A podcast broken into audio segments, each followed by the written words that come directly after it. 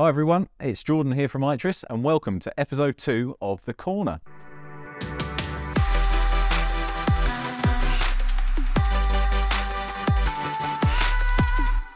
Today, we're going to be looking at the five most common mistakes people make when changing their recruitment CRM. So, mistake number one what is your notice period? Now, that sounds really obvious, doesn't it? What is the notice period on our current contract? It's amazing how many people don't really look at that and just will crack on and sign up with a new supplier, which is all well and good. It's an exciting thing to do, and we all love change, right? But with your notice period, you need to make sure you know how does it work? So is it a certain number of days you need to give? Is it months? Is it weeks? However it may work. Do you have any form form of auto renewal in place? So if you don't give your your notice by X date, are you going to be automatically signed up for another 12 month period, six month period, however it may work? Another really crucial thing to remember is not all suppliers are going to want to see you leave because you're great at the end of the day. So they're going to want to try and do everything they can to perhaps in a way not make it quite so easy to leave. So some suppliers will be quite flexible. If you give your notice, they might say to you, okay, well, we know how long these things take. Keep us up to date then we'll work out a mutually convenient date for your access to your legacy system to be switched off. Other suppliers, however, might not be quite as lenient, and it might be a case that you give your notice in, and then if it's a three month notice period, three months to that day in the future, obviously, that's when your access is going to be cut off, and that's it. So, really make sure you understand how it works, and where possible, try and come to some sort of mutually agreeable solution that's going to fit both yourselves and your, your legacy system.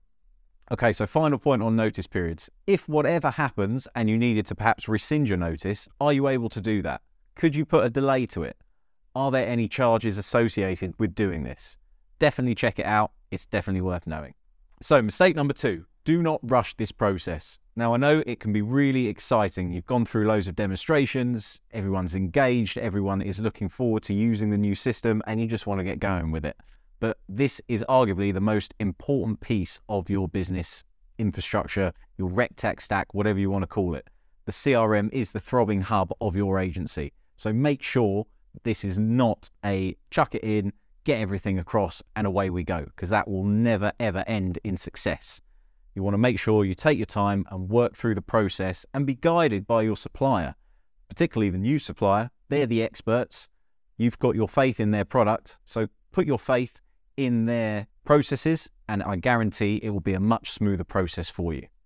So, generally, when people ask me how long is this going to take, Jordan, I'll advise a typical project is going to take six to 12 weeks on average for an SME agency to move from one software to another. Which, you know, it can take longer, it can be quicker, but it very much depends on not just the supplier, but also the resource you have available to you internally the first thing I would always be thinking about is who is going to be your project manager internally. That's like your champion, the person who's going to be leading everyone, getting them excited, and also, of course, being that main point of contact for the supplier. There is nothing worse than almost having too many cooks spoiling that broth. As soon as you have one person, that's fine. If you have two, three, four, five, six people all communicating different things to different people at the suppliers, you'll start to get a variety of mixed messages and it won't work. So keep it slim, just one person being the project manager, doing the communication, and then that will ensure a nice, successful, slick project. So, as Paul mentioned in episode one of The Corner, training is a vital part of the process, and this falls nicely into not rushing it. Now, if you rush this, no one's going to know how anything works and it won't be successful. So think about how you can group people together within the business. You might want to put your back office team and your admin team on one particular training course, or they might have a particular day where we're looking at back office processes with the suppliers training team. Your 180 consultants versus your 360 consultants.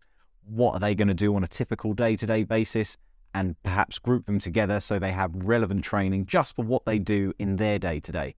That will keep them engaged and not ultimately cause people to lose interest because they think, I don't really need to know this, I'm never going to do it.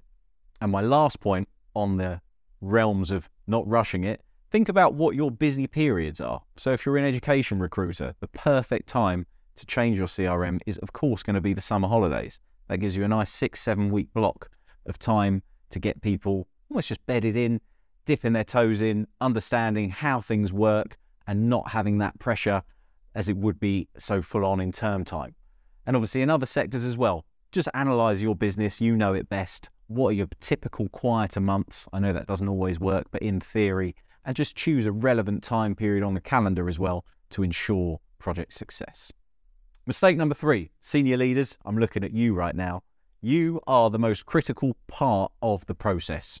You need to be leading from the front, getting people excited, and using the software yourself where relevant. If you don't use it, why would they use it?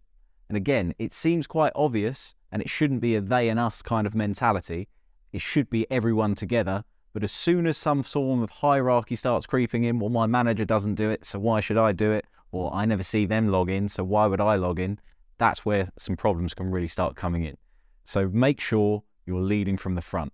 Get people excited, get them bought in, get them to understand why it's going to make their life easier, and ultimately make your life easier if you need them to be able to be adding on every job, adding every candidate, adding those prospect clients on, ultimately for you, you're going to see it in the reporting. For them, they can see it in their KPI tracking, and that cog starts working harmoniously. Mistake number four make a clean break. Now, this is a bit like a, a bad relationship.